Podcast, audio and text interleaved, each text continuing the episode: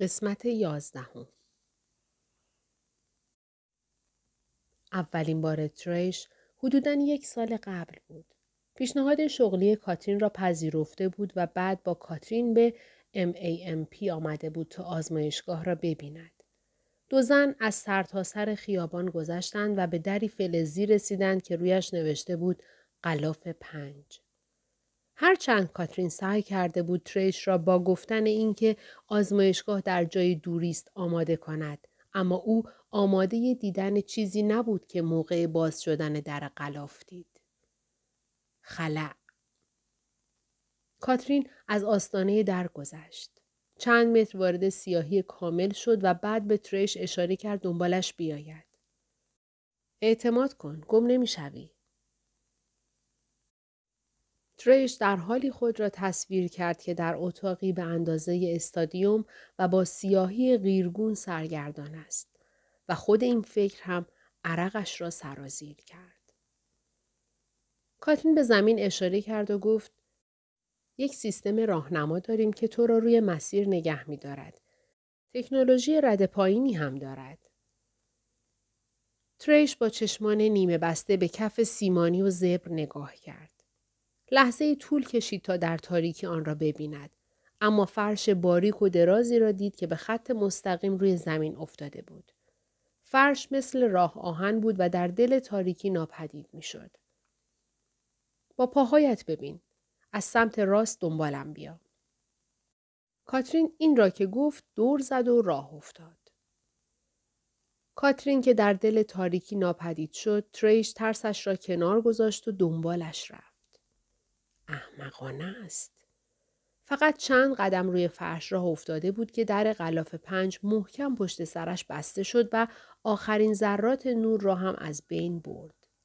تریش که زرمان قلبش تند شده بود تمام توجهش را به حس کردن فرش زیر پایش معطوف کرد. ریسک کرد و فقط چند قدم به سمت پایین فرش رفت که ناگهان حس کرد پای راستش با سیمان محکم برخورد کرد. متعجب و از روی غریزه راهش را به سمت چپ تصحیح کرد و هر دو پایش را روی فرش نرم گذاشت. صدای کاترین در تاریکی بالای سرش پدیدار شد. اما انگار آکوستیک این مقاک کلماتش را به کلی میبلعید. بدن انسان خیلی شگفتانگیز است. اگر از ورودی حسگرهایش محرومش کنی، حسهای دیگر غلبه می کنند. تقریبا بلا فاصله. همین الان عصبهای پایت عملا خودشان را طوری تنظیم می کنند که حساستر بشوند. ترش به خودش گفت چه چیز خوبی و مسیرش را دوباره تصحیح کرد. آنها در سکوت در راهی که خیلی طولانی به نظر می رسید راه افتادند. تریش بالاخره پرسید چقدر مانده؟ صدای کاترین حالا انگار از فاصله دورتری می آمد. تقریبا نیمه راه هستیم. تریش که تمام تلاشش را می‌کرد عقب نماند سرعت گرفت. اما وسعت ظلمات چنان بود که انگار می‌خواهد او را در خود قوطه ور کند. حتی یک میلیمتری جلوی صورتم را نمی‌توانم ببینم. کاترین چطور می‌فهمی کجا باید بیستی؟ کاترین گفت تا چند لحظه دیگر خودت می‌فهمی. آن ماجرا مال یک سال قبل بود و الان امشب تریش بار دیگر در خلع بود و به سمت مخالف آن روز می‌رفت. به سمت لابی تا مهمان رئیسش را بیاورد. تغییر ناگهانی در بافت فرش زیر پایش به او اختار داد که سه متر بیشتر از خروجی فاصله ندارد. پیتر سولومون که طرفدار دو آتشه بیسبال بود به این می‌گفت خط هشدار. ترش ایستاد. کلید کارتش را درآورد و در تاریکی روی دیوار کشید تا شکاف کارت را پیدا کند و آن را داخل گذاشت. در با صدای هیسی باز شد. تریش چشمهایش را نصف نیمه رو به نور سرسرای MAMP باز کرد. دوباره موفق شدم. تریش که از راهروهای خالی میگذشت متوجه شد دارد به فایل قلم خورده و عجیبی فکر می کند که روی آن شبکه امن پیدا کردند. دروازه باستانی؟ مکان سری در زیر زمین؟ نمی‌دانست مارک زوبیانیس اصلا شانس این را دارد که بفهمد سند سری کجاست یا نه. داخل اتاق کنترل کاترین زیر نور نرم دیوار پلاسما ایستاده بود و به سند مرموزی که یافته بود خیره شده بود. حالا کلمات کلیدی را جدا کرده بودند و بیشتر و بیشتر مطمئن می شد که این سند از همان افسانه پرتوپلایی حرف می‌زند که برادرش ظاهرا با دکتر ابدون در میان گذاشته بود. مکان سری در زیر زمین که جایی در واشنگتن دی سی به مختصات دروازه کهن را یافت که منتهی می شد به هشداری مبنی بر اینکه هرم گنجینه خطرناکی است رمزگشایی از این سیمبولون حکاکی شده تا پرده از کاترین با خود گفت باید بقیه فایل را هم ببینم. کمی بیشتر نگاه کرد و بعد دکمه خاموش دیوار پلاسما را زد. کاترین همیشه این صفحه نمایش انرژی خور را خاموش می کرد تا ذخیره هیدروژن مایع سلول های سوختی را هدر ندهد. کلمات کلیدیش آهسته محو می شدند و به شکل نقطه های سفید کوچکی در میانه دیوار فرو می ریختند و در نهایت با چشمکی خاموش می شدند. برگشت و به طرف دفترش رفت. هر لحظه ممکن بود دکتر ابدون سر برسد و می‌خواست کاری کند که او راحت باشد. سی و دو. اندرسون گفت تقریبا رسیدیم. و لنگدان و ساتو را در راهروی انگار بی انتها راهنمایی کرد که در تمام زل شرقی فونداسیون کاپیتول کشیده شده بود. در روزگار لینکلن این گذرگاه کف کثیفی داشت و پر از موش بود. لنگدان شاکر بود که کف را سرامیک کردند. از موش زیاد خوشش نمی آمد. گروه راهش را ادامه داد. صدای پایشان در گذرگاه دراز پژواکی ناهماهنگ و وهمالود ایجاد کرده بود. درها در سرسرای دراز ردیف بودند. بعضی هایشان بسته. اما خیلی هایشان هم نیمه باز. خیلی از این اتاقها در این طبقه متروک به نظر می رسیدند. لنگدان متوجه شد که اعداد روی درها روند نزولی دارند و بعد از مدتی انگار اصلا تمام می شوند. SB 4, SB 3, SB 2, SB 1 از دری بدون علامت گذشتند اما اندرسون وقتی دید اعداد دوباره کم می شوند مکس کرد.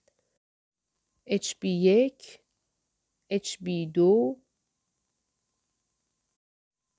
اندرسون گفت شرمنده ردش کردم. من تقریبا تا به حال هیچ وقت اینقدر پایین نیامده بودم. گروه چند متر عقب برگشت و به دری فلزی و قدیمی رسید که لنگدان حالا فهمید در نقطه مرکزی همان سرسرا قرار دارد. نصف نهاری که سرداب سنا، اسبی و سرداب خانه اچبی را از هم جدا می کرد. معلوم شد که در واقع در علامت دارد اما حکاکیش چنان محو شده بود که عملا نامعلوم بود. SBB اندرسون گفت رسیدیم. کلیدها الان است که برسند. ساتو اخم کرد و ساعتش را نگاه کرد. لنگدان علامت SBB را دید و از اندرسون پرسید چرا این فضا را جزو بخش سنای سرداب قلمداد کردند هرچند که درست وسط راهرو است اندرسون متعجب به نظر می رسید. منظورتان چیست؟ SBB با S نوشته شده و نه H. اندرسون سرش را به علامت نفی تکان داد و گفت S در SBB ربطی به سنا ندارد. در اصل رئیس یکی از نگهبان ها بود که از دور داد می‌زد. توی راهرو با قدم های بلند به سمت آنها می آمد و کلیدی در دست داشت. ببخشید قربان که چند دقیقه وقت گرفت. نتوانستیم کلید اصلی SBB را پیدا کنیم. این کلید یدکی را از جعبه یدکی آوردیم. اندرسون که شگفت زده شده بود پرسید اصلی نیست؟ نگهبان که تا حدی از نفس افتاده بود جواب داد احتمالا گم شده. خیلی وقت از کسی نخواسته بیاید اینجا. اندرسون کلید را گرفت. پس کلید یدکی SBB 13 در کار نیست. متاسفم تا الان که برای هیچ کدام از اتاقهای SBB کلید پیدا نکردیم. مکدونالد دارد قضیه را پیگیری می کند. نگهبان رادیویش را درآورد و صحبت کرد. باب الان پیش رئیسم. فهمیدید کلید SBB 13 کجاست؟ رادیوی نگهبان خرخری کرد و صدایی جواب داد. راستش آره عجیب است. هیچ فقره ثبتی از وقتی که کامپیوتریزه کردیم نمی بینم. اما طبق اسناد هارد کپی تمام اتاقهای انبار در SPB پاکسازی شدند و بیشتر از 20 سال است که متروک ماندند. حالا هم به عنوان فضای بلا استفاده فهرست شدند. مکس کرد. همه بجز SBB 13. اندرسون بیسیم را چنگ زد و گفت اندرسون هستم. منظورت چیه؟ همه به جز SBB 13؟ صدا جواب داد خب قربان من یک یادداشت ثبتی دستنویس اینجا پیدا کردم که نوشته SBB 13 شخصی است. خیلی وقت پیش بوده اما خود آرشیتکت نوشته و پاراف کرده. لنگدان می‌دانست مقصود از کلمه آرشیتکت مردی نیست که کاپیتول را طراحی کرده بود بلکه اشاره به فردی است که ساختمان را میگرداند. شبیه به مدیر ساختمان ها مردی که در مقام آرشیتکت کاپیتول منصوب می‌شد مسئول همه چیز بود. از جمله نگهداری ساختمان انبارها امنیت استخدام پرسنل و واگذاری دفترها صدای پشت بیسیم گفت نکته عجیب این که یادداشت آرشیتکت تصریح کرده این فضای خصوصی برای استفاده پیتر سولومون است. لنگدان، ساتو و اندرسون نگاه های از فرط حیرت به هم انداختند. صدا ادامه داد. قربان حدس می‌زنم آقای سولومون کلیدهای اصلی SPB را دارند. همینطور هم کلیدهای SPB 13 را. لنگدان چیزی را که میشنید باور نمی‌کرد. پیتر یک فضای اختصاصی در سرداب کاپیتول دارد؟ همیشه می‌دانست پیتر سولومون اسراری دارد. اما این یکی حتی برای لنگدان هم شگفتی آور بود. اندرسون که آشکارا این مسئله برخلاف میلش بود گفت خب ما امیدواریم به طور خاص به SBB 13 دسترسی پیدا کنیم. پی یک کلید یدکی بگردید. میگردیم قربان. در مورد تصویر دیجیتالی هم که خواسته بودید داریم کار می‌کنیم. اندرسون کلید صحبت را فشار داد و وسط حرفش پرید. متشکرم خوب است. فایل را به محض اینکه به دست آوردید به بلکبری دبیر کل ساتو بفرستید. دریافت کردم قربان. بعد بیسیم خاموش شد. اندرسون بیسیم را به نگهبانی که جلویشان بود برگرداند. نگهبان یک فتوکپی از یک اوزالی را درآورد و به رئیسش داد. قربان اسپیبی در منطقه خاکستری است و با علامت ضرب در مشخصش کرده ایم که کدام اتاق اسپیبی 13 است تا پیدا کردنش سخت نباشد. منطقه خیلی کوچک است. اندرسون از نگهبان تشکر کرد و مرد جوان که با شتاب دور می‌شد توجهش را به اوزالید معطوف کرد. لنگدان هم نگاهی انداخت و از دیدن تعداد حیرت انگیز اتاقک ها و حجره هایی که هزار توی عجیب زیر کاپیتول را می ساختند تعجب کرد. اندرسون اوزالی را کمی بررسی کرد و سر تکان داد و بعد توی جیبش گذاشت.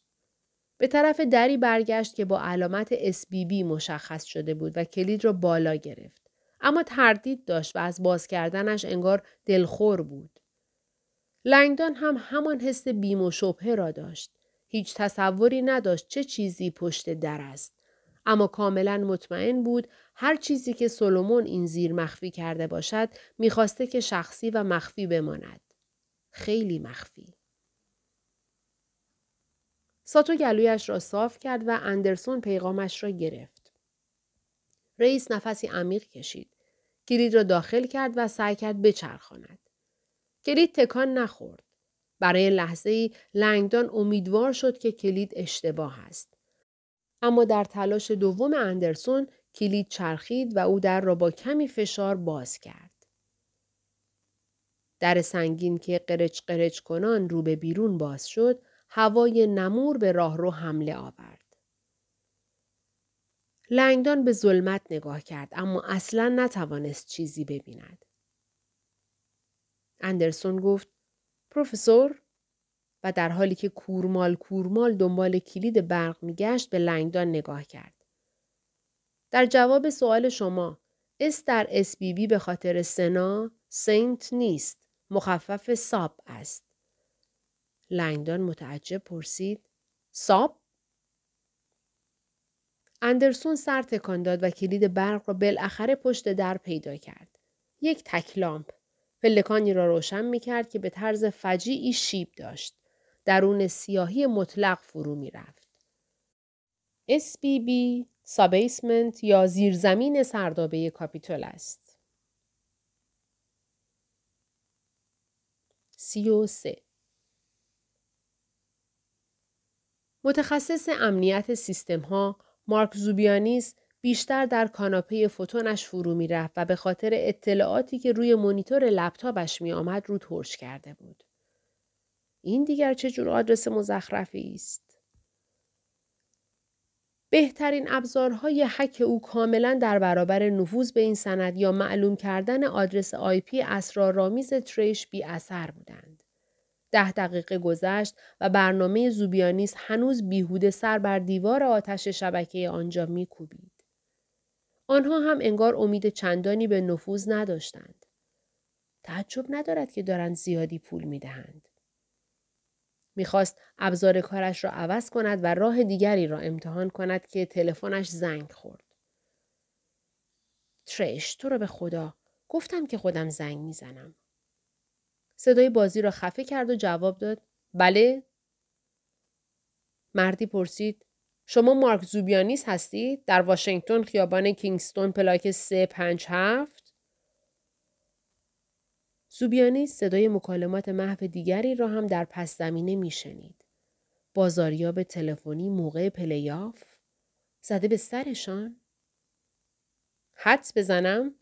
یک هفته تعطیلات توی جزایر هوایی برنده شدم.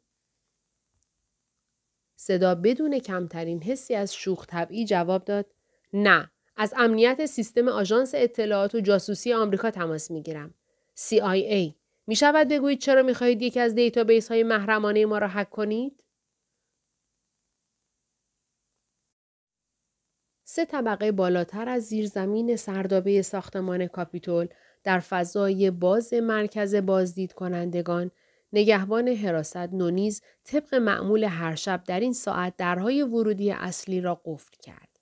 از کفپوش های مرمری و گران که رد می شد و برمیگشت به مردی فکر کرد که اوورکوت ارتشی پوشیده بود و خالکوبی داشت. من گذاشتم بیاید تو. شک داشت فردا هم اینجا مشغول به کار باشد. به سمت آسانسور که می رفت یک ضربه ناگهانی به درهای بیرونی باعث شد رویش را برگرداند. با چشمان هوشیار به ورودی اصلی نگاه کرد و سیاهپوست مسنی را دید که بیرون ایستاده و با کف دست به شیشه میکوبد و اشاره می کند که وارد شود. نونیز سرش را به چپ و راست تکان داد و به ساعتش اشاره کرد. مرد دوباره ضربه زد و زیر نور آمد. در کمال بیالایشی کتی آبی رنگ پوشیده بود و موهای در حال جوگندمی شدنش را از ته تراشیده بود. قلب نونیز به تپش افتاد. گندش بزنند. نونیز مرد را از همان دور هم می شناخت. با عجله سمت ورودی دوید و در را باز کرد. متاسفم قربان. خواهش می‌کنم بفرمایید. وارن بلامی آرشیتکت کاپیتول از آستانه در گذشت و مؤدبانه با تکان سر از نونیز تشکر کرد. بلامی بلند و باریک بود و ژستی شق و رق و نگاهی نافذ داشت که اعتماد به نفس مردی را نشان می‌داد که محیط اطراف کاملا تحت اختیارش است. 25 سال می‌شد که بلامی ناظر کاپیتول آمریکا بود. نونیز پرسید کمکی از دستم برمیآید؟ بله متشکرم. بلامی کلماتش را با دقتی خشک و سریح تلفظ می کرد. به عنوان یک فارغ و تحصیل شمال شرقی جامعه اشقه اسلوب بیانش چنان دقیق و صحیح بود که تقریبا بریتانیایی به نظر می رسید. مطلع شدم که امروز از اتفاق اینجا افتاده. به شدت نگران به نظر می رسید. بله قربان. قضیه رئیس اندرسون کجاست؟ طبقه پایین همراه با دبیر کلساتو از دفتر امنیت CIA. چشمان بلامی از تعجب گشاد شدند. CIA هم اینجاست؟ بله قربان. دبیر کلساتو تقریبا بلافاصله بعد از واقعه رسید اینجا. بلامی پرسید چرا؟ نونیز شانه بالا انداخت. مگر قرار بوده من سوال کنم؟ بلامی مستقیما به سمت آسانسور رفت. کجا هستند؟ نونیز با عجله دنبال او رفت. همین الان رفتن طبقات پایین. بلامی با چشمانی حاکی از نگرانی به او نگاه کرد. پایین؟ چرا؟ من واقعا نمی‌دانم. از بیسیم شنیدم. بلامی حالا سریعتر حرکت می کرد. مرا همین الان ببر پیش آنها. چشم قربان. در حالی که این دو مرد در آن فضای وسیع می رفتند، نونیز نگاهی گذرا به حلقه طلایی و بزرگ انگشت بلامی انداخت. نونیز بیسیمش را درآورد. به رئیس اطلاع میدم که شما دارید می روید پیششان. چشمان بلامی برقی خطرناک زدند. نه، ترجیح می دهم بی اطلاع بروم. نونیز امشب اشتباه های زیادی مرتکب شده بود. اما خبر نکردن رئیس اندرسون از اینکه آرشیتکت الان در ساختمان است آخرین اشتباهش می‌شد. بیقرار گفت قربان به نظرم رئیس اندرسون ترجیح می دهند. بلامی گفت می‌دانید من هستم که آقای اندرسون را استخدام می کنم؟ نونی سر تکان داد. پس تصور می کنم ترجیح بدهد شما دستورات مرا اجرا کنید. سی و چهار تریشتان وارد لابی MAMP شد و با تعجب نگاه کرد. مهمانی که اینجا منتظر بود هیچ شباهتی به دکترهای معمول ملا نقطی و فلانل پوش نداشت که وارد این ساختمان می شدند. دکترهای انسانشناسی و اقیانوس نگاری و زمین شناسی و دیگر رشته های علمی. درست برعکس. دکتر ابدون در آن کت و شلوار خوشدوخت و آراسته تقریبا اشرافی می نمود. قد بلند بود با اندامی پهن، صورتی که خوب برونزه شده بود و موهای بور شانه خورده که به ترش این حس را می‌داد که او بیشتر به تجملات خو گرفته تا آزمایشگاه و ابزارالات. ترش دستش را دراز کرد و گفت دکتر ابدون درست می‌گویم؟ مرد مردد بود. اما دست فربه ترش را در دستان پهنش گرفت. شرمندم شما؟ جواب داد تریشتان من دستیار کاترین هستم. از من خواست تا شما را تا آزمایشگاه راهنمایی کنم. مرد حالا داشت لبخند می‌زد. آهان متوجهم. از آشنایی با شما خوشحالم تریش. مرا ببخشید که انگار گیج شدم. تصور می‌کردم کاترین امشب اینجا تنهاست. بعد به انتهای راه رو اشاره کرد. اما در خدمتم. راه را نشان می دهید؟ علا رغم تلاش سریع مرد برای جمع و جور کردن خودش، ترش برق ناامیدی را در چشمانش دیده بود.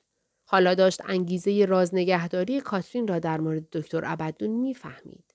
یک ماجرای عاطفی در حال شکل می‌گیری شاید. کاترین هرگز در مورد زندگی خودش حرفی نمی‌زد اما مهمانش جذاب و خوش لباس بود و هر چند کم سنتر از کاترین بود مشخصا از دنیای ثروت و امتیازهای خودش بود. با این همه دکتر ابدون هر تصوری از ملاقات امشبش داشت به نظر نمی رسید حضور ترش بخشی از آن باشد. در پست بازرسی امنیتی لابی یک نگهبان دیلاق هدفونش را از گوشش درآورد و تریش صدای جار و جنجال ردسکین ها را شنید. نگهبان روال معمول مهمانها را شامل فلزیابی و ارائه کارت امنیتی موقت برای دکتر ابدون اجرا کرد.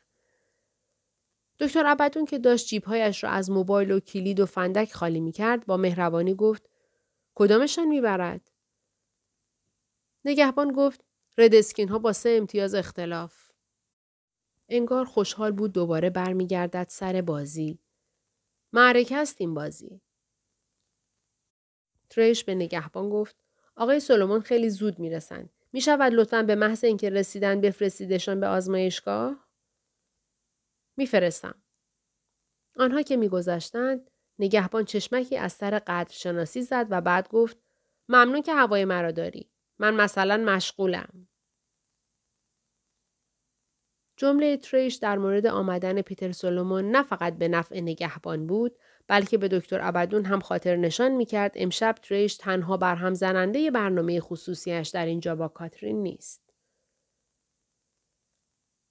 تریش که مهمان مرموز را ورانداز می‌کرد پرسید حالا چطور کاترین را می‌شناسید؟ دکتر ابدون خندید و گفت آه قصهش مفصل است.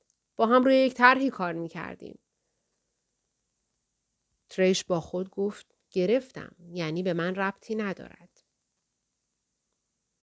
از راهرو وسیع که میگذشتند ابدون نگاه کرد و گفت امکانات بی است. راستش هیچ وقت اینجا نبودم. صدای خودنمایانش با هر قدمی که پیش می رفتند خوشمشربتر می شد و تریش متوجه شد که به تک تک کلماتش گوش می دهد. در ضمن در نور روشن سرسرا متوجه شد چهرهش طوری است که انگار برونزگیش جعلی است. چه عجیب! با این همه از راهروهای خالی از غیر که رد می شدند، تریش چکیده ای کلی از اهداف و عملکرد MAMP به او داد. از جمله های مختلف و محتویاتشان. مهمان به نظر تحت تأثیر قرار گرفته بود. انگار اینجا خزانه خیلی مفصلی دارد و کلی آثار با ارزش. انتظار داشتم نگهبانها همه جا کشیک بدهند.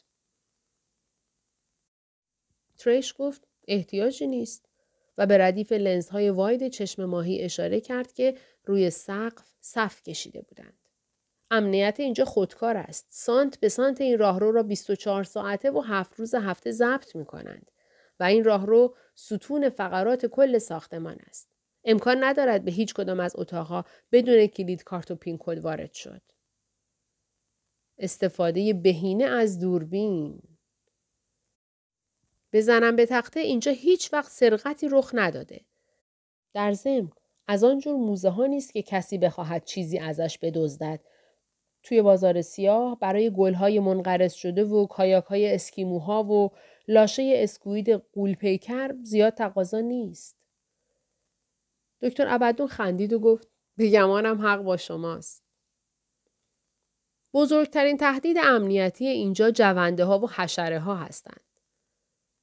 تریش توضیح داد چطور ساختمان با منجمد کردن تمام زباله های MAMP و همینطور با مشخصه معماری به نام منطقه مرده جلوی حجوم حشرات را می گرفت. منطقه مرده های نامساعد برای زندگی بین دیوارهای دو جداره بود که تمام ساختمان را مثل پوستین در بر می گرفت. ابدون گفت بی نظیر است. خب آزمایشگاه پیتر و کاترین کجاست؟ تریش گفت قلاف پنج انتهای راه روست. ابدون ناگهان ایستاد و به سمت راست به طرف یک پنجره کوچک چرخید. گل عجب نگاه کن. ترش خندید. قلاف سست. معروف است به قلاف مرتوب. ابدون که صورتش را به شیشه چسبانده بود گفت مرطوب تقریبا 11 هزار لیتر اتانول آنجاست. یادتان میآید آن لاشه squid غول‌آسا را که آن موقع گفتم؟ squid بود؟ دکتر ابدون فورا و با چشمانی از حدقه درآمده از پنجره دور شد. خیلی گنده بود. تریش گفت یک Architeuthis ماده است. بالای دوازده متر دارد. حداقل. دکتر ابدون که ظاهرا از دیدن اسکوید به وجد آمده بود انگار نمی توانست چشم از شیشه بردارد. برای لحظه ای این مرد بالغ و جا افتاده تریش را یاد پسر بچه ها در مغازه فروش حیوانات خانگی انداخت که دوست دارد برود داخل مغازه و طول سگها را ببیند. پنج ثانیه بعد او هنوز هم داشت آرزومندانه از لای پنجره داخل را نگاه می کرد. تریش خنده کنان بالاخره کلید کارتش را وارد کرد و pin code ش را تایپ کرد. بیایید squid را به شما نشان می دهم.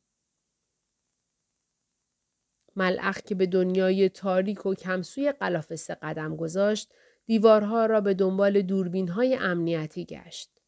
دستیار کوچولو و خپل کاترین شروع کرد به وراجی درباره نمونه های این اتاق. ملعق صدای او را از گوشش خارج کرد. هیچ علاقه به squid های غول‌آسا نداشت. تنها علاقش استفاده از این فضای اختصاصی و تاریک برای حل یک مشکل غیرمنتظره بود. سی و پنج پلکان چوبی که به زیر زمین سردابه کاپیتول می رسید، سراشیبی ترین و باریک ترین پله هایی بود که لنگدان در تمام عمرش از آن گذشته بود. نفس زدنش حالا سریع شده بود و حس می کرد ششهایش در هم فرو رفته. هوای این پایین سرد و نمور بود و لنگدان نمی توانست یاد پله هایی نیفتد که چند سال قبل به سمت نکروپولیس یا شهر مقبره های واتیکان پیموده بود. شهر مردگان. جلوی او اندرسون راه را با چراغ قوه نشان می‌داد. پشت سر لنگدان ساتو در نزدیکیشان بود و دستان کوچکش هر از چندگاهی به کمر لنگدان می‌خورد. تا جایی که بتوانم سریع می‌روم. لنگدان نفسی عمیق کشید و سعی کرد دیوارهای تنگ دو طرفش را نادیده بگیرد. حتی شانههایش به دشواری در این پلکان جا می شدند و کیف بندیش دیگر به طرفین دیوار کشیده می شد. ساتو از پشت سرش پیشنهاد داد شاید بهتر باشد کیفتان را بالای سرتان بگیرید. لنگدان که هیچ قصد نداشت دید جلویش را از دست بدهد جواب داد مشکلی نیست. یاد بسته کوچک پیتر افتاد و حتی کمترین تصوری نداشت که آن بسته چه ربطی ممکن است به زیر زمین سردابه کاپیتول داشته باشد. اندرسون گفت فقط چند پله دیگر. تقریبا رسیدیم. گروه حالا دیگر از برد لامپ تک پلکان بیرون رفته بود و بیشتر در دل تاریکی فرو می رفتند. لنگدان آخرین گام روی چوب خود را که برداشت حس کرد زمین زیر پایش پر از خاک است. سفر به مرکز زمین. ساتو هم پشت سر او قدم بر زمین گذاشت. اندرسون حالا پرتو نورش را بالا آورد و اطرافش را بررسی کرد. زیر زمین سردابه کمتر سردابه و بیشتر راهروی بسیار باریک بود که عمود بر پله ها کشیده شده بود.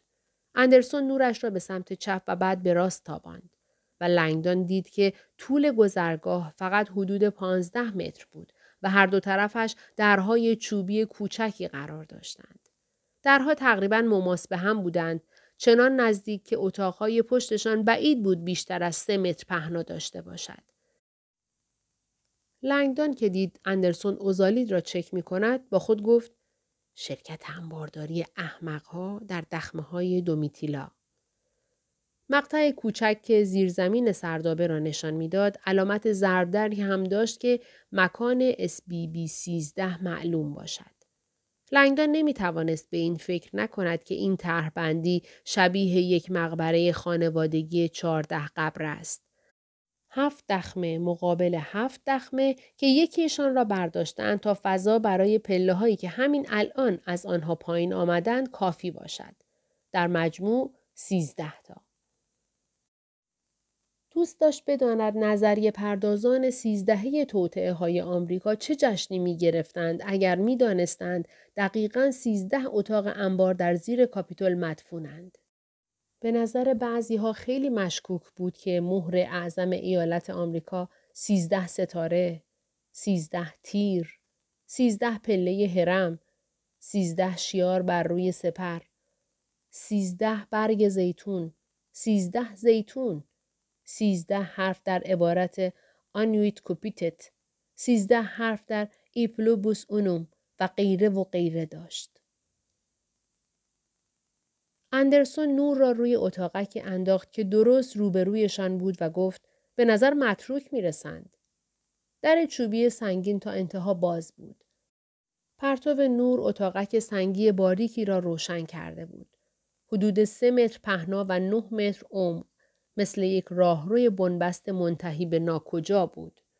اتاقک چیزی نداشت مگر یک جفت جعبه چوبی قدیمی و فرو ریخته و چندتایی لفاف بسته‌بندی مچاله. اندرسون روی صفحه مسی نورش را روی در انداخت. صفحه از زنگار مس پوشیده بود اما نوشته های قدیمیش را می‌شد خواند. SBB اندرسون گفت SBB چهار. ساتو پرسید کدامشان SBB سیزده است؟ در آن هوای سرد زیرزمین سردابه حلقه های محو بخار در برابر دهانشان پیچ و تاب میخوردند. اندرسون نور را به سمت منتها علیه جنوبی راهرو چرخاند و گفت آنجا. لنگدان به انتهای گذرگاه نگاه کرد و لرزید و حس کرد با وجود سرما عرقی سرد بر تنش می نشیند. از میان صفوف به هم فشرده درها که گذشتند تمام اتاقها مثل هم به نظر می رسیدند. درهای نیمه باز که ظاهرا مدتها قبل به حال خودشان رها شده بودند. به انتهای خط که رسیدند اندرسون به سمت راست چرخید و نور را بالا گرفت تا بتوانند داخل SPB 13 را ببینند.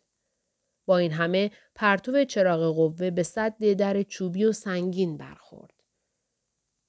برخلاف بقیه درها در SPB 13 بسته بود. در آخری دقیقا مثل بقیه بود. لولاهای سنگین، دستگیره آهنی و یک پلاک مسی که قشری سبز رویش را پوشانده بود. هفت حرف روی پلاک عدد همان حروف کف دست پیتر در طبقه بالا بود. S B B X I I I لنگدن پیش خودش گفت تو رو خدا لطفا بگو در قفل است. ساتو بدون ذره تردید گفت در را چک کن. رئیس پلیس معذب می نمود. اما دست دراز کرد و دستگیره آهنی سنگین را گرفت و فشارش داد. دستگیره تکان نخورد. نور را پایین انداخت و یک صفحه قفل قدیمی و سنگین و یک سوراخ کلید را معلوم کرد. ساتو گفت شاه کلید را امتحان کن. اندرسون کلید اصلی را از دست کلید درهای ورودی بالا جدا کرد اما حتی احتمال نداشت با قفل چفت شود. ساتو با لحن نیشدار گفت اشتباه می کنم یا اینکه حراست باید به هر گوشه و کنار ساختمان برای مواقع اضطراری دسترسی داشته باشد. اندرسون نفسش را بیرون داد و به ساتو نگاه کرد. خانم، افراد من دارن دنبال کلید یدکی می گردند. اما ساتو گفت به قفل شلیک کن. و با سر به صفحه قفل زیر اهرم اشاره کرد. ضربان قلب لنگدان شدت گرفت. اندرسون که بیقرار می نمود گلویش را صاف کرد. خانم من منتظر خبری از کلید یدکی هستم. مطمئن نیستم کار درستی باشد که در را منفجر کنیم و شاید به خاطر ایجاد مانع در راه تحقیقات CIA توی زندان راحت تر باشی. اندرسون باورش نمی‌شد. بعد از مکسی طولانی از روی اکراه نور را به ساتو داد و جلد تپانچه را باز کرد. لنگدان که دیگر قادر نبود منفعلانه کنار ایستد گفت دست نگه دارید. بهش فکر کنید.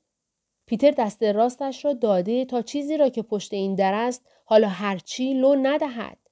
مطمئنید می‌خواهید این کار را بکنید؟ باز کردن قفل این در کاملا باعث رضایت خاطر تروریست می شود. ساتو پرسید می‌خواهی پیتر سولومون برگردد یا نه؟ البته اما پس پیشنهاد می کنم هر کاری که گروگانگیر می گوید انجام بدهید.